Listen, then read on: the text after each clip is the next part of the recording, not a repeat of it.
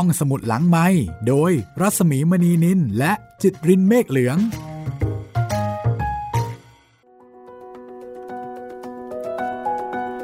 สวัสดีค่ะ ต้อนรับคุณผู้ฟังเข้าสู่รายการห้องสมุดหลังใหม่ กลับมาเจอกันอีกครั้งหนึ่งแล้วนะคะ สวัสดีคุณจิตริน สวัสดีครับพี่หมี แล้วก็ครั้งนี้น่าจะเป็นครั้งที่คุณผู้ฟังก็รอติดตามนะคะ เพราะว่าวันนี้เราจะเริ่มเรื่องใหม่ค่ะ ครับผมหลายคนที่กลัวผี ไม่ชอบเรื่องผีก็สบายใจกันได้เลยครับ ผีไปแล้วค่ะ และสำหรับคนที่ชอบเรื่องผี ผีไปแล้วแต่ก็ไม่ได้ไปรับนะคะ ยังอยู่ในแอปพลิเคชัน ยังอยู่ในเว็บไซต์ที่คุณสามารถจะไปพบผีได้ตามต้องการทุกเมื่อเลยค่ะ 21 ตอนนะ คุณจิตริน 21 ตอน ของวิญญาณอารวาสครับผมกับอีก 40 กว่าตอนของโรงแรมผีครับ แล้วก็อีกร้อยกว่าตอนของครูเหมเวชกรใช่ครับพี่ จุใจค่ะ อยู่ทางเว็บไซต์ไทย PBS Podcast แล้วก็แอปพลิเคชันไทย PBS Podcast นะครับค่ะแล้วก็ช่องทางอื่นเหมือนเดิมครับ Google Podcast Spotify Podbean แล้วก็ทาง YouTube Channel ไทย PBS Podcast นะครับ วันนี้สำหรับคนที่อยากจะฟังในแนววรรณกรรมเยาวชนมีเฮนะคะมีเฮ เพราะว่าเรื่องต่อไป คือเรื่องที่ชื่อว่า ดวงตากระต่ายค่ะอืม วรรณกรรมเยาวชนของประเทศญี่ปุ่นนะพี่ ใช่ค่ะ เป็นหนึ่งในวรรณกรรมเยาวชนชั้นเยี่ยมของญี่ปุ่นนะ ที่เคยถูกนำมาสร้างเป็นละครโทรทัศน์ และภาพยนตร์ด้วย เป็นวรรณกรรมที่ผู้เขียนแต่งขึ้นนะคะ หลังผ่านประสบการณ์การเป็นครู ของโรงเรียนชั้นประถมศึกษาประมาณ 17 ปีค่ะ คือคนเขียนเนี่ยเคยเป็นครู แล้วก็เอาประสบการณ์ที่ได้พบนะคะ กับเรื่องราวของเด็ก แล้วก็ครูเนี่ยเอามาเขียนเป็นเรื่องดวงตากระต่าย หรือชื่อในภาษาญี่ปุ่นว่าอุซางิโนเมะเรื่องนี้ตีพิมพ์ครั้งแรกในปีคริสต์ศักราช 1974 ค่ะ 1974 ก็ปี 2517 นะคะ ครับ ค่ะแล้ว ก็ 40 กว่าปีที่ผ่านมานะคะอ่าเล่มนี้จัดพิมพ์ในโครงการที่ชื่อว่า คันช่องส่องญี่ปุ่นค่ะ คันช่องสองญี่ปุ่น ก็ไม่ต้องแปลเลยตต้รองงแปลตรงไหมตัว คันช่องก็เราคงเข้าใจตรงกันเนาะครับ คันช่องก็คือกระจกกระจกส่องญี่ปุ่นนะคะอ่ามูลนิธิไดโดไลฟ์นะคะ ก็แปล หนังสือที่เกี่ยวกับงานวรรณกรรม แล้วก็ด้านอื่นๆ ไม่ว่าจะเป็นการเมืองเศรษฐกิจ วัฒนธรรม และประวัติศาสตร์ของญี่ปุ่นค่ะเขาก็แปลเป็นภาษาต่างๆ เพื่อที่จะให้ประเทศในเอเชียเนี่ยเข้าใจญี่ปุ่นมากยิ่งขึ้น ตั้งแต่ปี 2542 เป็นต้นมา ภายใต้โครงการที่ชื่อว่าคันช่องส่องญี่ปุ่นนั่นแหละค่ะแล้วก็ดวงตากระต่ายเนี่ย เขียนโดยเคนจิโร่ไฮทานินะแล้วก็แปลเป็นภาษาไทยโดยมารินาโคบายาชิค่ะ เป็นหนังสือภาษาไทยเล่มที่ 13 ของโครงการคันช่องสองญี่ปุ่นนะก็คุณผู้ฟังที่สงสัยนะคะว่าเรื่องนี้มีเนื้อหาเกี่ยวกับอะไร มีเนื้อหาเกี่ยวกับเด็กและก็ครูค่ะ แล้วก็การศึกษาด้วยนะคะความหมายที่แท้จริงของการศึกษาค่ะมีความเกี่ยวข้องกับความยากจน แล้วก็ผู้ด้อยโอกาสในสังคมเเรื่องนี้เนี่ยนะคะคุณจิตรินถือเป็นฉากหนึ่งของสังคมญี่ปุ่นในช่วงยุคคริสต์ศักราช 1970 ค่ะ ก็ประมาณ 40 กว่าปีที่ผ่านมา สะท้อนภาพสังคมญี่ปุ่นในยุคนั้น จริง ๆ เนื้อเรื่องเนี่ย เขาเสนอประเด็นที่ค่อนข้างหนักนะครับ เป็นเรื่องของเด็กมีปัญหาเอาพูดง่ายๆอย่างนี้ก็แล้วกัน ในแต่ละห้องในแต่ละชั้น มันจะต้องมีเด็กที่แบบมีปัญหา อะไรสักอย่างหนึ่ง เด็กที่แบบเป็นตัวป่วนอะครับ เป็นตัวป่วนเป็น ตัวเอเป็นตัวที่ทำให้ครูเนี่ยมีเรื่องให้ปวดหัวใช่ไหมใช่แล้วบางทีก็ต้องติดตามไปถึงบ้านเพื่อที่จะดูว่าไอ้เจ้าเด็กคนเนี้ยดูเลี้ยงดูยังไง ถูกเลี้ยงดูมายังไงทำไมถึงเกเรทำไมถึงสร้างปัญหาขนาดนี้ หรือบางครั้งก็อาจจะถูกผู้ปกครองท่านอื่นเนี่ยมาร้องเรียนว่าไอ้เจ้าเด็กคนเนี้ยไปทำร้ายร่างกายหรือว่าไปโกงลูกเขา นี่แหละค่ะ ดวงตากระต่ายนี่ นี่เลยนำเสนอเรื่องราวของ เด็กมีปัญหาค่ะครับ ซึ่งเด็กคนนี้นะคะมีชื่อว่าเทสซุโซค่ะ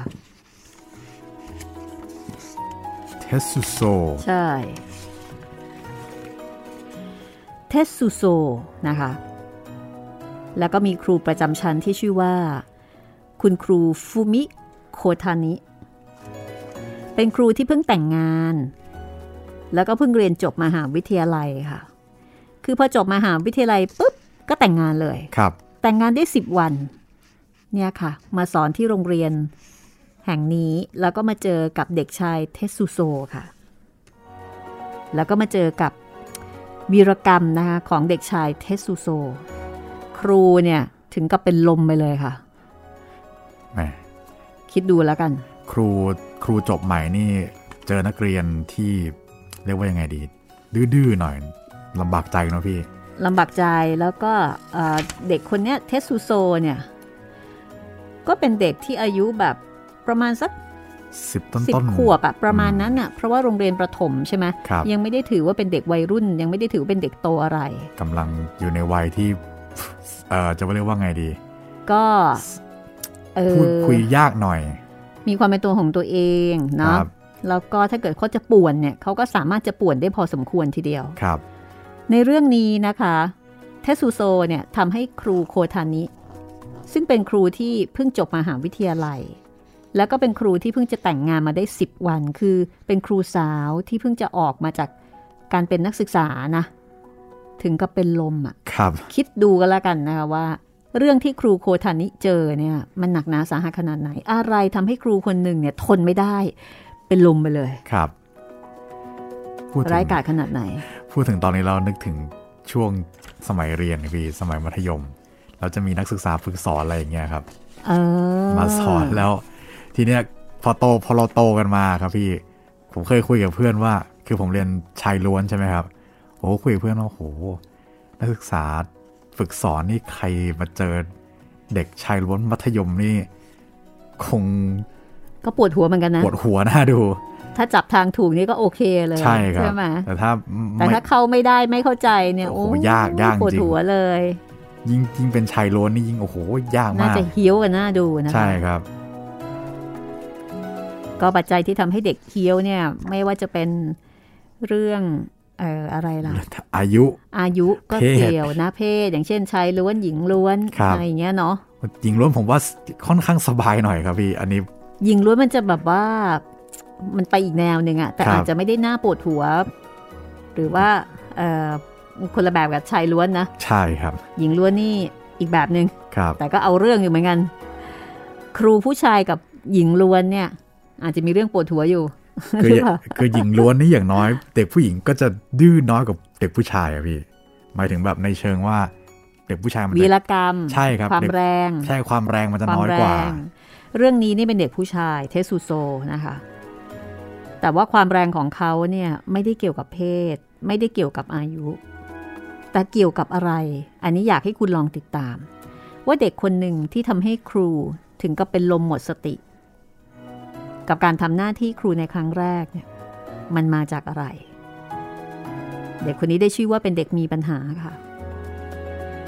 อยากให้คุณได้ติดตามนะคะ กับวรรณกรรมเยาวชนที่ต้องบอกว่าเป็นวรรณกรรมคุณภาพ วรรณกรรมชั้นเยี่ยมของญี่ปุ่น เพราะว่าการได้รับ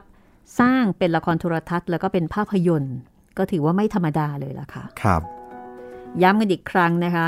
ดวงตากระต่าย อุซางินโนเมะอันนี้เป็นชื่อในภาษาญี่ปุ่นค่ะ ผู้เขียนคือเคนจิโร่ไฮทานิที่บอกว่าเคนจิโร่ไฮทานิเนี่ยเคยเป็นครูมา 17 ปี แล้วก็เอาประสบการณ์ของเขานี่แหละ มาเขียนเรื่องนี้นะคะ ซึมซับมาเต็มที่ มีประสบการณ์แบบน่าจะมีประสบการณ์ตรงครับ มีเรื่องราวอยู่ในหัวเยอะแล้วค่ะ คุณมารินาโคบายาชิเป็นผู้แปล คุณพรอนงนิยมค้าโฮริคาว่าบรรณาธิการ จัดพิมพ์โดย The Dido Life Foundation นะคะ มูลนิธิ Dido Life ค่ะ โครงการคันช่องสองญี่ปุ่น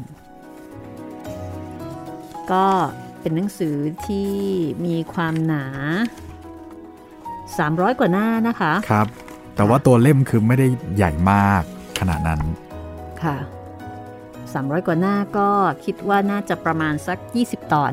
น่าจะ น่าจะประมาณนี้ ครับ เราก็ไม่ได้ฟังวรรณกรรมเยาวชนกันมานานแล้วนะคะของเรื่องสุดท้ายนี่ก็ตั้งแต่อีเอ่อคืนวันอันแสนงาม อันนั้นคือจอร์เจียครับคราวนี้มาทางด้านเอเชียตะวันออกก็คือญี่ปุ่นนะคะ ครับผม เอาละค่ะ ถ้าพร้อมแล้ว เราไปกันเลยค่ะ กับเรื่องดวงตากระต่าย เรื่องราวของเด็กชายเทสซุโซ ที่เริ่มต้นจากมแมลงวันค่ะ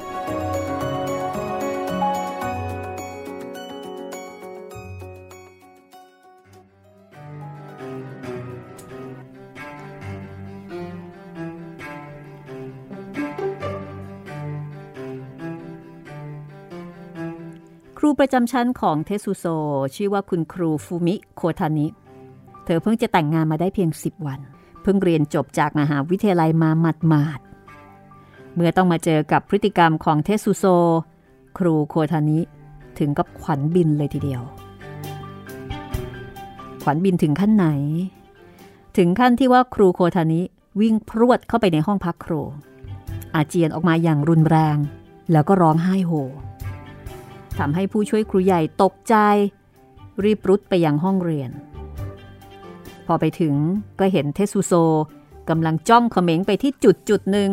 โดยมีเพื่อนๆส่งเสียงเอะอะอยู่รอบๆ ผู้ช่วยครูใหญ่ มองที่ปลายเท้าของเทสุโซ ตอนแรกก็คิดว่ามีผลไม้สีสวยตกอยู่ตรงนั้น แต่พอชะโงกดูใกล้ๆ ผู้ช่วยครูใหญ่ก็ถึงกับร้องลั่น เพราะว่าสิ่งที่ปรากฏต่อสายตาก็คือ ร่างของกบ ที่ถูกฉีกผ่ากลาง ออกเป็นสองซีก ตัวกบยังเต้นกระดุบกระดิบ แต่เครื่องในอาบด้วยเลือดสดๆของมัน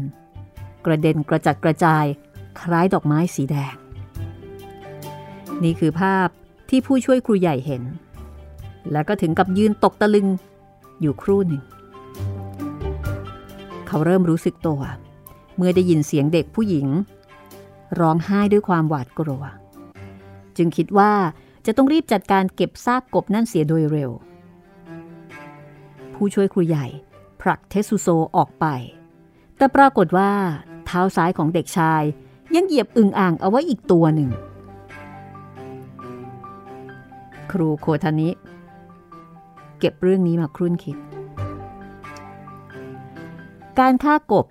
ด้วยวิธีทารุณเช่นนี้ น่าจะเกิดจากความเครียดแค้นอย่างรุนแรง มิฉะนั้นเด็กชายเทสุโซคงไม่ทำถึงขนาดนี้ เทสุโซอาศัยอยู่บริเวณโรงกำจัดขยะมูลฝอยหลังโรงเรียน แถวนั้น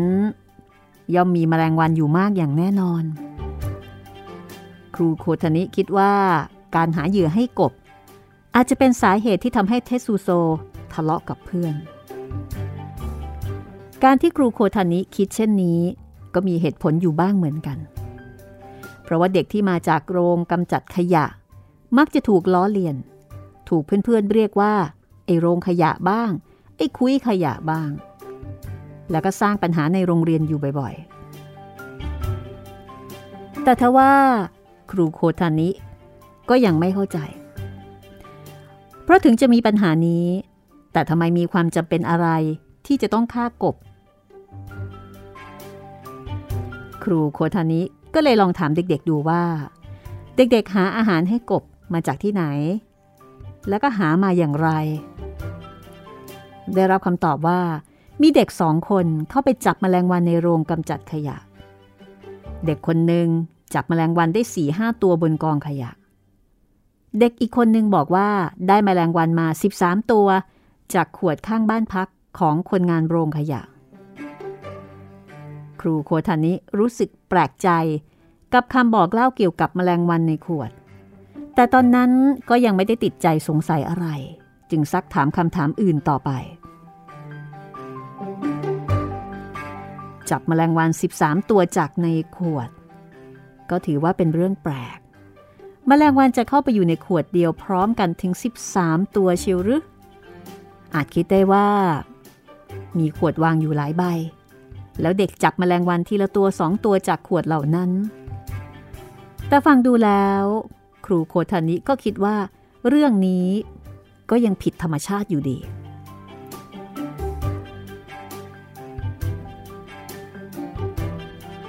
ครูโคทานิ รู้สึกได้ ถึงความผิดปกติ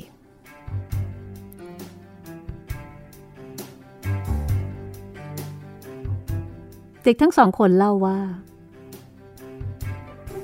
ทั้งคู่เข้าไปในโรงกำจัดขยะเอง เทสุโซไม่ได้เป็นคนพาเข้าไป เทสุโซเป็นเด็กที่ไม่มีเพื่อนแม้แต่คนเดียว เด็กสองคนยังเล่าด้วยว่า เทสุโซไม่ยอมช่วยเลี้ยงกบเลย เมื่อรู้ว่าจะต้องเลี้ยงด้วยแมลงวันเป็นๆ เด็กสองคนนั้น ยืนยันว่าไม่เคยทะเลาะกับเทสุโซด้วย สรุปแล้ว ครูโคทานิก็ยังไม่เข้าใจอะไรเลย ภายหลังจากนั้นสองเดือน เหตุร้ายเกิดขึ้นอีกครั้ง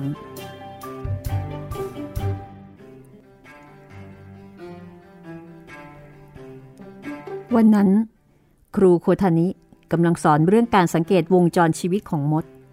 แล้วก็อธิบายว่า ถ้าอยากให้มดทำรังในขวด ก็ต้องเอาผ้าสีดำพันรอบขวดเอาไว้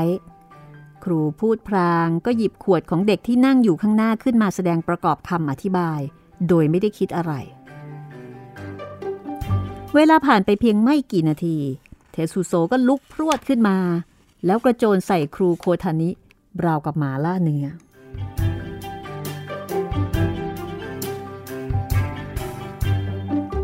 ครูโคทานิ กรีดร้องออกมาโดยไม่รู้ตัว ในขณะที่ส่งเสียงร้องออกมานั้น ครูโคทานิดูเหมือนไม่ใช่ครู แต่เป็นเพียงหญิงสาวธรรมดาธรรมดาที่ชื่อฟูมิโคทานิเท่านั้น เธอพยายามไล่เทสุโซออกไปอย่างบ้าคลั่ง เหมือนหญิงสาวที่กำลังขับไล่สิ่งน่ากลัวน่าขยะขยง ในขณะที่เด็กนักเรียนคนอื่นๆ ก็คิดว่าเทสุโซพุ่งเข้าไปทำร้ายครู แต่เมื่อเห็นเทสุโซหยิบขวดออกมาจากมือครู ทุกคนจึงเข้าใจว่า เทสุโซทำเช่นนั้น เพื่อจะแย่งขวดในมือครูนั่นเอง และเจ้าของขวดใบนั้นก็คือเด็กชายบุญจิ ดังนั้นคนที่ถูกทำร้ายในลำดับต่อมา ก็คือเด็กชายบุญจิ ตอนที่บุญจิแผ่เสียงร้องดังลั่นนั้น ใบหน้าของเขาเต็มไปด้วยเลือด เลือดที่เกิดจากเล็บของเทสุโซ จิกผิวหน้าเข้าไป จนเนื้อหลุดออกมาห้อยร่องแร่ง เหมือนเศษผ้าที่ย้อมด้วยสีแดง แต่เทสุโซก็ยังไม่ยอมหยุดโจมตี บุญจิยกมือขึ้นปิดป้องใบหน้า ฟันของเทสุโซงับกร่วมเข้าที่มือของบุญจิ จนบุญจิร้องโหยหวนสุดเสียง ครูโคทานิปราดเข้าไปดึงเทสุโซออกมาจนสุดแรงเกิด เห็นกระดูกขาวๆโผล่ออกมาจากมือของบุญจิ เท่านั้นเอง ครูโคทานิก็ล้มตึง สิ้นสติสมปริดีอยู่ตรงนั้น จากนั้นผู้ช่วยครูใหญ่ ก็ชกเทสุโซจนล้มลงบนพื้นห้องพักครู คือทำเพื่อที่จะหยุดเขา ครูคนอื่นๆ เห็นเลือดไหลหยดจากใบหน้าและหลังมือ พร้อมกับเสียงร้องโหยหวนของบุญจิ ขณะที่เขาถูกหามส่งโรงพยาบาล จึงไม่มีใครคิดตำหนิผู้ช่วยครูใหญ่ ว่าลงโทษเด็กรุนแรงเกินไปในการที่ไปชกเทสุโซ แต่ไม่ว่าจะถูกตีสักกี่ที เทสุโซก็ไม่ยอมปริปาก หรือว่าร้องออกมาแม้แต่แอะเดียว บรรดาครูผู้หญิงที่รู้สึกสงสารเทสุโซในตอนแรก เมื่อเห็นความดื้อรั้นของเด็กชาย ก็พลอยคิดว่า สมควรแล้วที่ถูกผู้ช่วยครูใหญ่ลงโทษ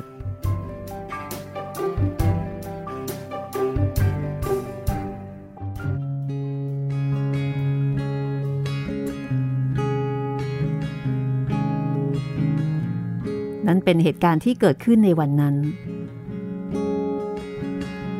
จนกระทั่งถึงวันนี้ ครูโคทานิก็ยังนอนพักอยู่ที่ห้องพยาบาล ผู้ช่วยครูใหญ่ เป็นคนพาเทสุโซกลับบ้านในวันนั้น เขาได้พบกับตาของเทสุโซที่ชื่อบักกุอุสุอิ ชาวบ้านเรียกแกว่าตาบัก เทสุโซถูกลงโทษอีกครั้งต่อหน้าตาบัก แต่เด็กชายก็ยังไม่ยอมปริปากสักคำเดียว วันรุ่งขึ้น ครูโคทานิขอลาหยุด ลาพักไปสองวัน แล้วก็มาโรงเรียนในวันที่สาม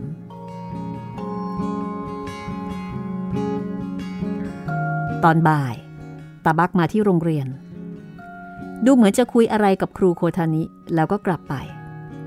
ตอนนั้นครูโคทานิแสดงสีหน้าร้อนรน แล้วก็นั่งครุ่นคิดอยู่นานทีเดียว หลังจากที่คุยกับตาบัก ซึ่งเป็นผู้ปกครองของเทสุโซ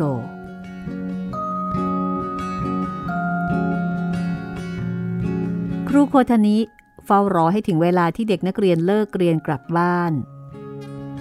จากนั้นเธอก็รีบเดินทางไปยังโรงพยาบาล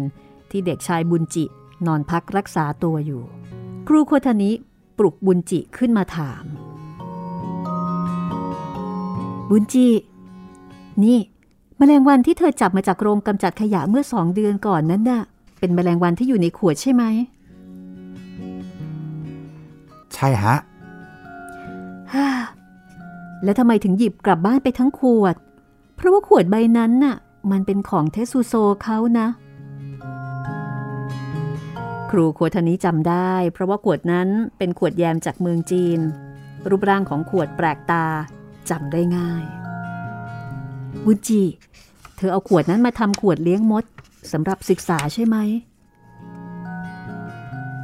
บุญจีแสดงท่าละอายใจ แล้วก็เอ่ยคำขอโทษทำให้สีหน้าของครูโคทานิ ดูอ่อนโยนลงเล็กน้อยเออผมเห็นว่ามีแมลงวันอยู่เยอะ ก็เลยเอากลับไปทั้งขวด โดยที่ไม่รู้ว่าเป็นของเทสุโซเขานะครับ ถ้าอย่างนั้นไปขอโทษเซซุโซจังซะนะ ครูโคทนิบอกกับบุญจิ แล้วตัวของครูเองก็ดูเหมือนจะตัดสินใจอะไรได้บางอย่าง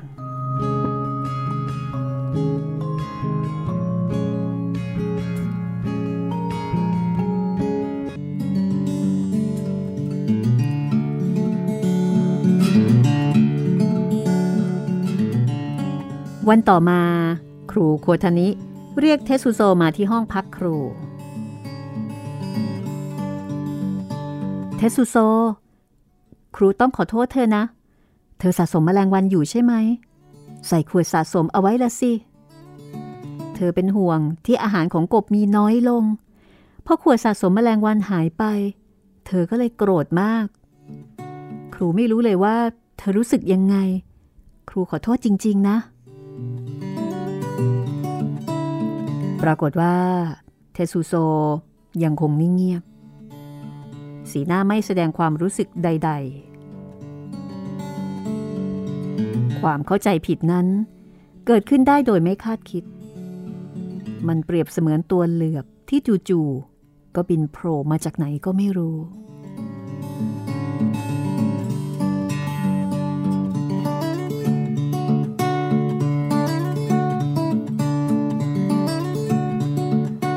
และแล้ว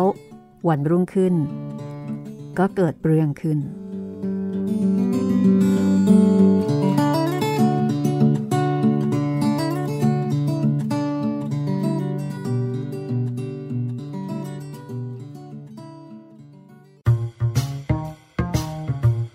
ห้องสมุดหลังไม้โดยรัสมีมณีนินและจิตรินเมฆเหลือง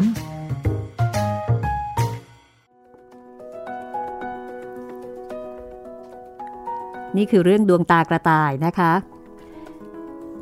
ตอนนี้พอมองเห็นอะไรบ้างแล้วคะ จริงๆ เทสุโซก็ไม่ได้เป็นเด็กก้าวร้าวนะพี่แค่วิธีการแสดงออกอาจจะแบบ ผิดไปหน่อย ไม่ถูกที่ถูกเวลา คือตอนนี้เราเข้าใจเราเห็นภาพใช่ไหมคะ ครับ ว่าไอ้เจ้าเทสุโซเนี่ย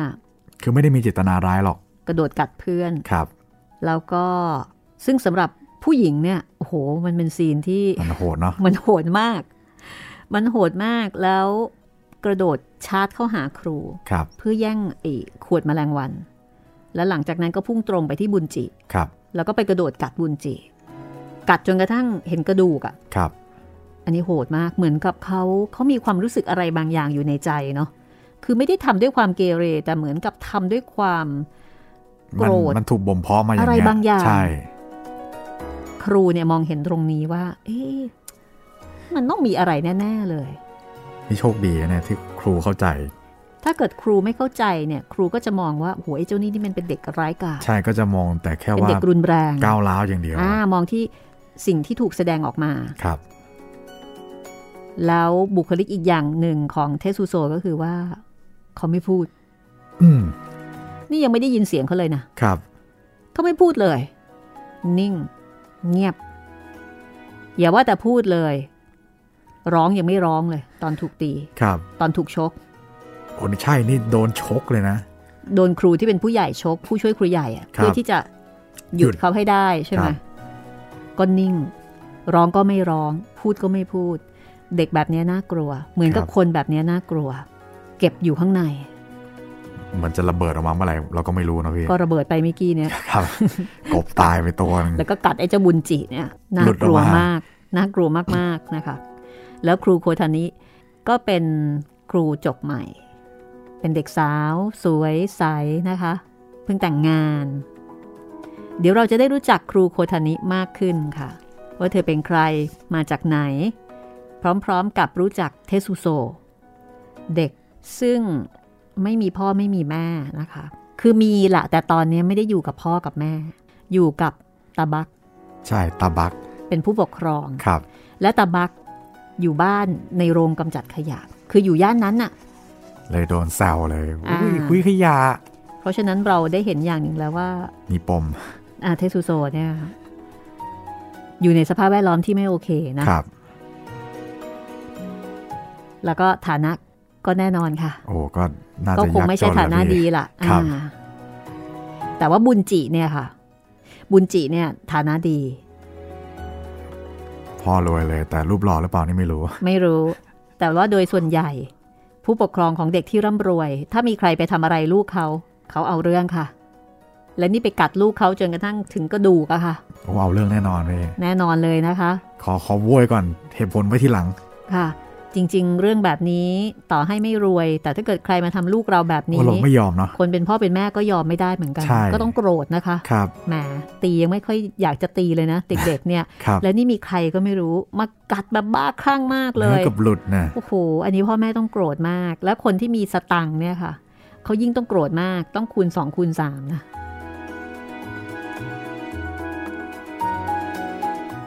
เดี๋ยวเรามาติดตามกันต่อนะคะ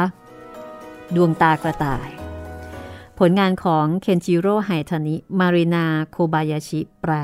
คุณพรอนงนิยมค้าโฮริคาวะบรรณาธิการค่ะ The Dido Life Foundation จัดพิมพ์นะคะ เป็นวรรณกรรมเยาวชนชั้นเยี่ยมของญี่ปุ่น สะท้อนปัญหาของเด็กมีปัญหา แล้วก็สะท้อนด้านที่งดงามของความสัมพันธ์ระหว่างเด็กกับครูค่ะถ้างั้นไปกันต่อเลยนะคะ ที่ว่าเกิดเรื่องนั้นเกิดเรื่องอะไรไปเลยค่ะ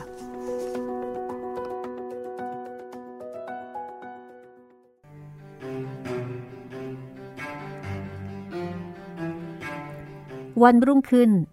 พ่อของบุญจิ บุกเข้ามาโวยวายในห้องพักครู เขาตรงเข้าไปขยุ่มคอเสื้อของครูโคทานิ แล้วก็ตะคอกใส่ เด็กถูกทำร้ายยังไม่พอ ยังต้องไปขอโทษไอ้เจ้าคนที่ทำร้ายอีกแล้วไงเนี่ยฮะ มันหมายความว่ายังไงกันครู ครูโคทานิไม่เคยเจอเจอกับเหตุการณ์แบบนี้มาก่อน จึงตกใจหน้าซีดเผือด ถึงกับพูดอะไรไม่ออก ผู้ช่วยครูใหญ่ เข้าไปห้าม ก็ถูกชกออกมาอีกคนหนึ่งครูหนุ่มที่ช่วยห้ามอีกคน ก็ถูกสาดด้วยน้ำชาร้อนๆในถ้วย ครูใหญ่ พยายามดันพ่อของบุญจิ ให้เข้าไปคุยกันในห้องครูใหญ่ แต่พ่อของบุญจิก็ไม่ยอมหยุดอารวาสลงง่ายๆ กว่าจะหาทางเจรจากันได้ ครูโคทานิผู้น่าสงสาร ก็ร้องไห้ จนใบหน้าเปลี่ยนไปเป็นคนละคน แล้วก็แทบจะเป็นลมไปในบัดดลครูใหญ่รู้ว่าครูโคทานินั้นเป็นลูกสาวคนเดียวของนายแพทย์ท่านหนึ่งพ่อแม่เลี้ยงดูมาอย่างทนุถนอม จึงรู้สึกเป็นห่วงว่าครูโคทานิ จะทนกับเหตุการณ์ขวัญแขวนแบบนี้ได้หรือไม่ คืนนั้น ครูใหญ่ก็เลยพาครูโคทานิไปส่งถึงบ้าน เหมือนเด็กหญิงตัวเล็กๆ เหตุการณ์ที่เกิดขึ้นทำเอาครูโคทานินอนไม่หลับทั้งคืนเช้าวันรุ่งขึ้น ก็บ่นพึมพำว่าอยากลาออกจากโรงเรียน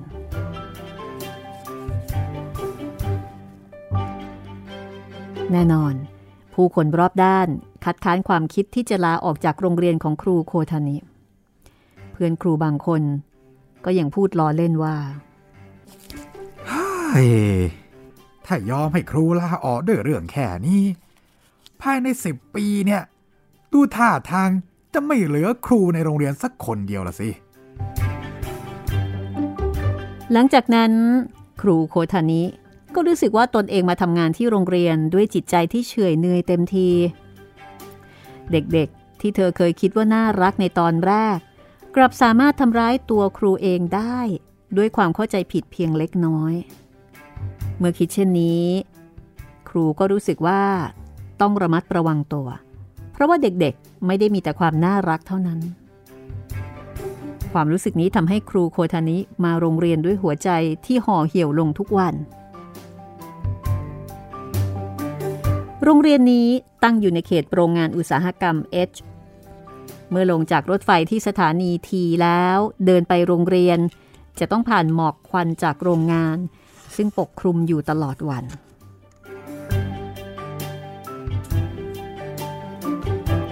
แต่พอเข้าเขตโรงเรียน ครูโคทานิจะรู้สึกวิงเวียนเล็กน้อยทุกวัน โรงเรียนแห่งนี้ตั้งอยู่ติดกับโรงกำจัดขยะมูลฝอย จึงมักประสบปัญหาต่างๆ นานา โรงกำจัดขยะมูลฝอยสร้างขึ้นเมื่อปีพุทธศักราช 2461 จากนั้นก็แทบไม่เคยมีการปรับปรุงอะไรเลยทำให้มีควันพุ่งขโมงจากปล่องไฟ แล้วก็ส่งกลิ่นเหม็นคลุ้ง รุนแรง เวลาที่โรงขยะ โกยเท่าทาน ก็จะมีเท่าสีขาวโปรยลงทั้งโรงเรียนแล้วก็บ้านเรือนแถบนั้น นักเรียนชั้นประถมต้นจะแกล้งร้องเพลงหิมะตกกันเล่นๆ แต่นักเรียนชั้นโตๆรู้สึกไม่พอใจ แล้วก็เคยมีการส่งจดหมายร้องเรียนไปอย่างที่ว่าการอำเภอ แน่นอนที่เคยมีโครงการว่าจะย้ายโรงกำจัดขยะไปที่อื่น แต่ก็ยังไม่มีการดำเนินการอย่างจริงจังสัที เวลามีการเลือกตั้งไม่ว่าผู้สมัครพักไหน ก็มักจะสัญญิงสัญญาว่าจะย้ายโรงขยะ แต่ก็ไม่เคยเป็นจริงสักครั้งเดียว ชาวบ้านจึงเรียกโรงขยะแห่งนี้ว่า สิ่งมหัศจรรย์หนึ่งในเจ็ดแห่งเมืองเอส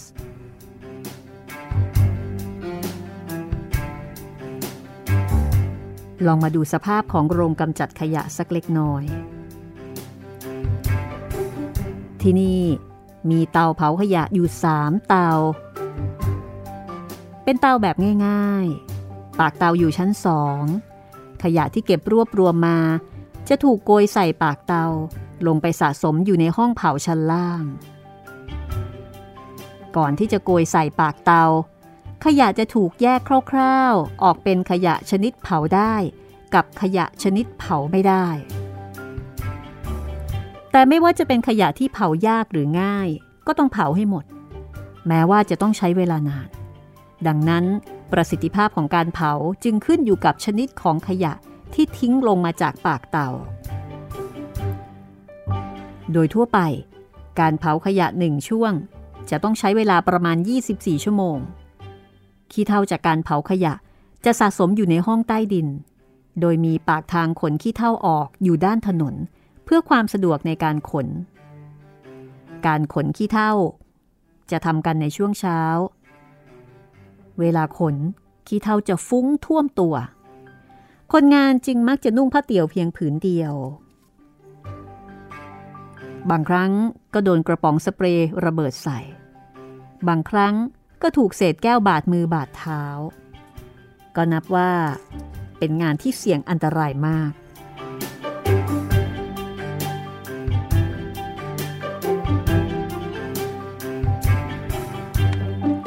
ข้างๆที่เผาขยะ มีอาคารขนาดใหญ่ รูปทรงคล้ายโรงยิม ขยะที่กำจัดไม่หมดจะถูกนำมาเก็บเอาไว้ที่นี่ ในช่วงฤดูฝนถ้ามีขยะทับถมอยู่ในนี้ ไอร้อนจากขยะเน่าก็จะส่งกลิ่นเหม็นตลบไปทั้งโรงเก็บขยะห่างจากโรงเก็บขยะไปเล็กน้อย ก็จะเป็นเขตบ้านพักของคนงาน ซึ่งเป็นเรือนแถวยาวติดกัน 14-15 ห้อง ลักษณะเหมือนช่องเป่าหีบเพลงปาก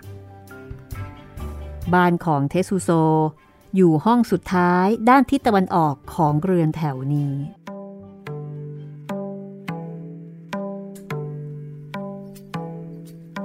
คนที่ทำงานอยู่ในโรงกำจัดขยะนี้ แบ่งออกได้คร่าวๆเป็นสองกลุ่ม กลุ่มแรกคือเจ้าหน้าที่อำเภอ ทำงานธุรการอยู่บนตึกคอนกรีต คุมการทำงานของคนงาน คนกลุ่มนี้พอตกเย็นก็กลับบ้านของตนเอง อีกกลุ่มหนึ่งก็คือลูกจ้างชั่วคราวของอำเภอทำงานในโรงขยะ เช่น แยกขยะ เผาขยะ ขนขี้เถ้า พวกที่อาศัยอยู่ในเรือนแถว คือคนงานกลุ่มหลังนี้ ตั้งแต่ครูโคทานิมาทำงานที่โรงเรียนข้างโรงกำจัดขยะ จนถึงฤดูร้อน นับเป็นเวลาได้ 4 เดือน ครูลองลำดับเหตุการณ์ทั้งหมดที่เกิดขึ้นระหว่างช่วงเวลานั้น ก็ทำให้เข้าใจสภาพของเด็กๆ ในละแวกนี้ได้ดี อุบัติเหตุทางจราจรเกิดขึ้น 4 ครั้ง เฉลี่ยเดือนละครั้งพอดี แม้ว่าจะไม่มีอุบัติเหตุถึงขั้นเสียชีวิต แต่ก็มีเด็กถูกรถเฉียวชน แล้วก็ถูกลากไกลถึง 30 เมตร ได้รับบาดเจ็บสาหัส ต้องนอนพักรักษาตัวในโรงพยาบาลเป็นเวลาถึง 6 เดือน ส่วนอุบัติเหตุร้ายแรงที่ไม่เกี่ยวกับการจราจร ก็มีหนึ่งราย มีเด็กตกจากหลังคาโรงงานถลุงเหล็ก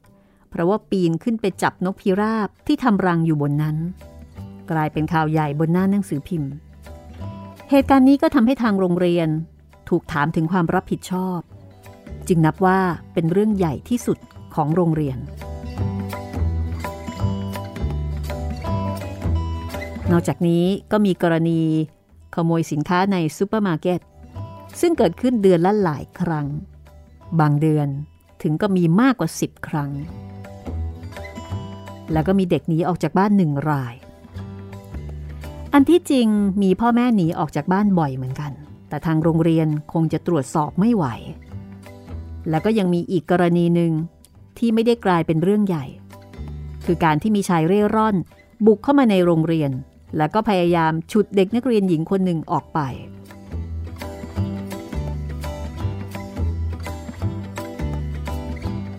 นี่คือ เหตุการณ์ที่เกิดขึ้น ระหว่างช่วงเวลา 4 เดือนที่ครูโคทานิ มาทำงานที่โรงเรียนแห่งนี้ ดังนั้นเรื่องที่เทสุโซก่อขึ้นมานั้นก็ถือว่าเป็นเรื่องเล็กน้อยธรรมดาไม่นับอยู่ในรายการ เพียงแต่ครูโคทานิเป็นครูใหม่ เพิ่งจบจากมหาวิทยาลัย จึงเป็นที่สนใจของครูคนอื่นๆ เท่านั้นเอง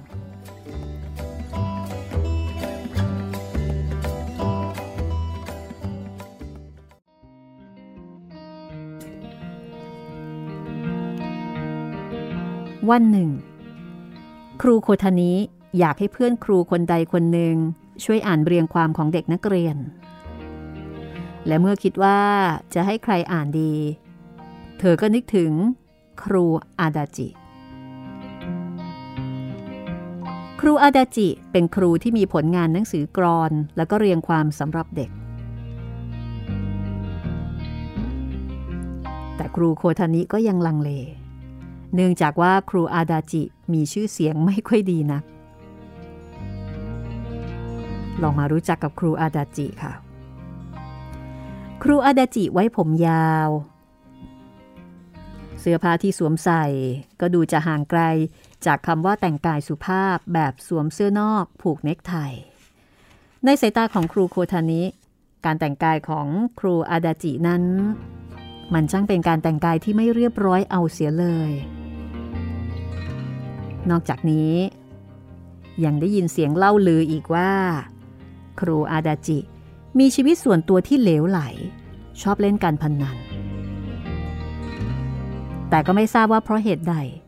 ครูคนอื่นๆ จึงมีท่าทีเกรงอกเกรงใจครูอาดาจิ แต่ดูเหมือนได้ยินใครสักคนบอกว่า เป็นเพราะพวกผู้ปกครองของเด็กนักเรียนชอบครูอาดาจิ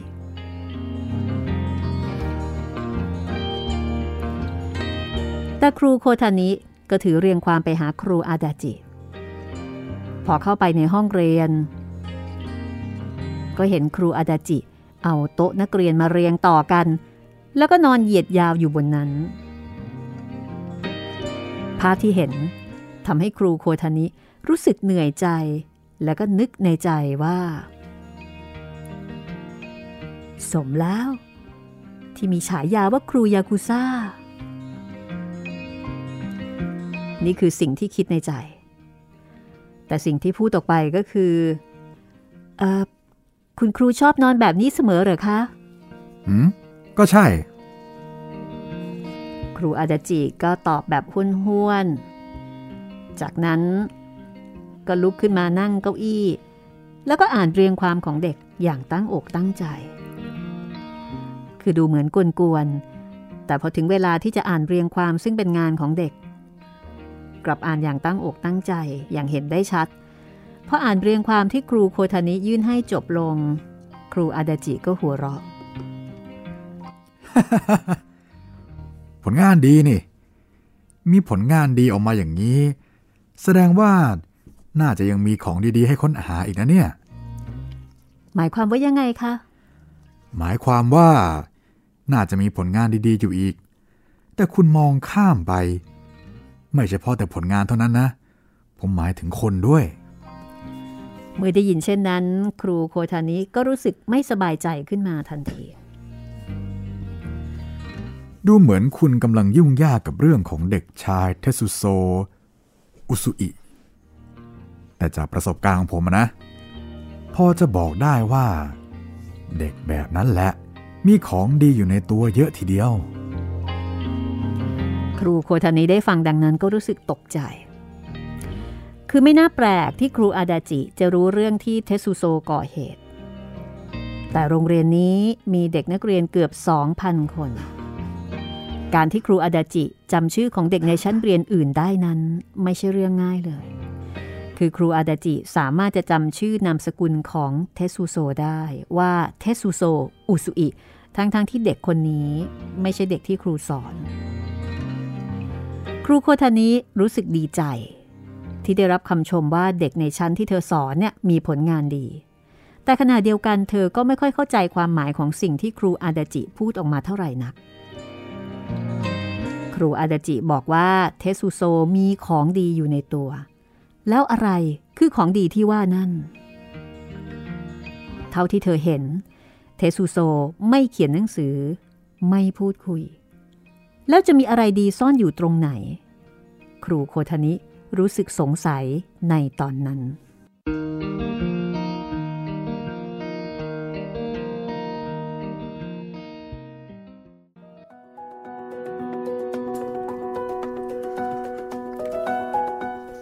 ตอนนี้นี่ปูบริบทโดยรอบเยอะมากเลยนะพี่ ให้เราได้รู้จักตัวละครเนาะครับได้รู้จักเทสุโซและว่าเป็นเด็ก นิ่ง เงียบแล้วก็มีอะไรครับ คือเป็นเด็กมีของแต่ทั้งว่าของดีแล้วก็ของใช่ที่น่ากลัว ใช่ ต้องควบคุมให้ดี แล้วขก็องของที่น่ากลัวเนี่ยเห็นกันทั่วแล้วครับว่าไอ้เจ้าเนี่ยเอาเรื่อง ของดีเนี่ยยังไม่รู้ ของดีนี่ต้องค้นหากันก่อนนะคะครับแต่ครูอาดาจิเนี่ย มองเห็นครับบอกเจ้านี่มันมีของนะเนี่ย ครูแบบนี้ถ้าอยู่โรงเรียนชายล้วนนี่เด็กจะชอบพี่ ดูเป็นครูออกแนวกวนๆครับเฮี้ยวเป็นเฮี้ยวอ่าเฮี้ยวเฮี้ยวเป็นครูในแนวแบดบอยอะไรแบบนั้นใช่ไหมคะครับ ครูแบบเนี้ยเหมือนจะเข้าใจเด็กใช่อ่าไม่ออกแนวสั่งสอนครับ และเด็กจะชอบมากขวัญใจ เรื่องวิธีการสอนไม่รู้ยังไงแหละ แต่ว่าเด็กชอบ เด็กชอบ แต่ครูด้วยกันอาจจะงงครับๆเหมือนกับที่ครูอ่าโคทานิใช่ไหมครูคนทานี้เนี่ยเขาเป็นลูกสาวหมอ ครับ ก็เป็นคุณหนูสวยใสล่ะ ใช่อ่ามาเจอแบบนี้ก็ไปไม่เป็นเหมือนกัน ใช่ เจอเด็กอย่างเทสุโซ แล้วก็มาเจอครูอาดาจิอีก ครับ ก็เราได้รู้จักครูอาดาจินะ ครับ รู้จักโรงงานกำจัดขยะ ที่อยู่ใกล้ ๆ กับโรงเรียน ครับอ่าในส่วนของครูอาดาจินี่อาจจะยังเห็นภาพไม่ชัดแต่อย่างน้อยๆ เนี่ยเราได้เห็นบุคลิกที่ขัดแย้งกันสองอย่างของเขา ก็คือว่าเขาดูดูจากภายนอกหนึ่งแต่งตัวไม่เรียบร้อยตามพิมพ์นิยมครับ น่าจะแบบผูกเน็กไทไม่ค่อยบิดเรียบบิดร้เบี้อยวเบี้ยวๆอะไรประมาณนั้นนะใช่นะแล้วก็ติดกระดุมไม่ครบอ่าฮะเม็ดอะไรอย่างเงี้ยแล้วก็ดูแบบสบายครับผมยาวๆ รู้เลยกระเซิงกระเซิงหน่อยแน่นอนๆอ่า นึกอยากจะนอนก็เอาโต๊ะนักเรียนนี่มาต่อต่อต่อกัน แล้วก็นอนอย่างนั้นแหละครับ ซึ่งครูโดยทั่วไปเขาก็จะไม่ทำงานใช่ไหมใช่ แต่ขณะเดียวกันพอให้อ่านเรียงความ โอ้ ตั้งใจอ่าน ตั้งอกตั้งใจเลย แล้วก็สามารถที่จะวิเคราะห์วิจารณ์ได้ดีครับเหมือนกับเป็นคนที่ใส่ใจในผลงานแล้วก็ในปัญหาของเด็กครับๆใส่ใจเด็กๆ แต่ไม่ค่อยใส่ใจตัวเอง แล้วก็ไม่ใส่ใจความรู้สึกของครูด้วย ครับ นั่นคือบทแรกนะคะสำหรับตอนต่อไปค่ะ เราก็จะค่อยๆ รู้จักกับเด็กๆ แล้วก็รู้จักโรงเรียนแห่งนี้ รู้จักครูโคทานิ รู้จักครูอาดาจิดียิ่งขึ้น ตอนต่อไปมีชื่อว่าหนูกับเรือยอชหนูในที่นี้ไม่ได้หมายถึงหนูนั่นหนูนี่แต่มันสัตว์ใช่ไหมพี่มันคือหนูอะหครันูบจริง ๆ เลยอะหนูที่เป็นสัตว์ ใช่ หนูกับเรือยอชนะคะ ติดตามกันให้ได้ค่ะ กับหนังสือที่ชื่อว่า ดวงตากระต่าย จัดพิมพ์โดยมูลนิธิ d i d o Life นะคะ The d i d o Life Foundation เคนจิโร่ไฮทานิ เขียน มารินาโคบายาชิ แปลพรอนงนิยมค้าโฮริคาว่าบรรณาธิการนะคะเรื่องนี้นี่นะ คนที่เป็นครูเนี่ย ยิ่งต้องฟังเนาะ ใช่ครับพี่ น่าจะทำให้เข้าใจเด็ก ดีขึ้นหรือเปล่า โดยเฉพาะเด็กเฮี้ยวเฮียวครับๆเด็กที่แบบมักจะก่อปัญหาก่อเรื่องอะ่ะอย่างน้อยก็น่าจะทำให้เข้าใจว่า ตัวเด็กเนี่ย ต้องมีอะไรบางอย่างที่ทำให้เขาโตมาอย่างนี้ คืออันนั้นมันอาจจะแบบเป็นแค่การแสดงออกปลายเหตุใช่ไหมคะใช่ครับแต่ถ้าเกิดว่านึกย้อนไปถึงที่มาที่ไปหรือว่าปัจจัยที่ทำให้เกิดเหตุการณ์ความรุนแรงนั้นๆเนี่ยมันมีอะไรเป็นเหตุครับ เหมือนกับที่ครูโคทานีเนี่ยเริ่มสะกิดใจละ ว่าไอ้เจ้าเด็กเนี่ย มันต้องมีอะไรครับ และไอ้เจ้าเด็กคนนี้เนี่ยเขาอยู่ยังไง ตอนหน้าค่ะ ตอนหน้า เราจะไปรู้จักกับผู้ปกครองของเทสุโซค่ะ คุณจิตตุเรนตาบักใช่ไหมครับพี่ตาบักค่ะ ชื่ออย่างกับฝรั่ง นั่นน่ะสิ และตาบักคนนี้แอบบอกเอาไว้เลยสปอยนิดหน่อยนะคะ ครับ ไม่ธรรมดาเช่นกันค่ะ ไม่ธรรมดาเหมือนกันค่ะนะคะ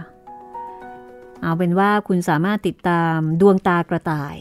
กับห้องสมุดหลังใหม่ไทย PBS Podcast นะคะ ก็สามารถติดตามได้ในหลาย ๆ แพลตฟอร์มเหมือนเดิมค่ะ คุณจิตริน ครับผมทั้งทางเว็บไซต์แล้วก็แอปพลิเคชันของเรานะครับไทย PBS Podcast แล้วก็ช่องทางอื่น ๆ ครับ ทั้งทาง Google Podcast Podbean แล้วก็ Spotify แล้วก็อย่าลืมนะครับ ทาง YouTube Channel ไทย PBS Podcast ครับ แล้วก็สามารถที่จะทักทายพูดคุยกันมาได้นะคะ ทางเพจของรัศมีมณีนิน และก็เพจของไทย PBS นะคะ ครับผม ก็เป็นช่องทางที่เราพูดคุยติดต่อสื่อสารกัน เป็นประจค่ะ ชอบไม่ชอบอะไรยังไงำติชมกันมาได้ครับ ได้เลยค่ะ วันนี้ก็หมดเวลาของเราแล้วนะคะ กลับมาติดตามตอนต่อไปของดวงตากระต่าย เทสุโซ โคทานิ แล้วก็ครู อาดาจิ อาดาจิอ่าวันนี้ลาไปก่อนค่ะ สวัสดีครับ สวัสดีค่ะ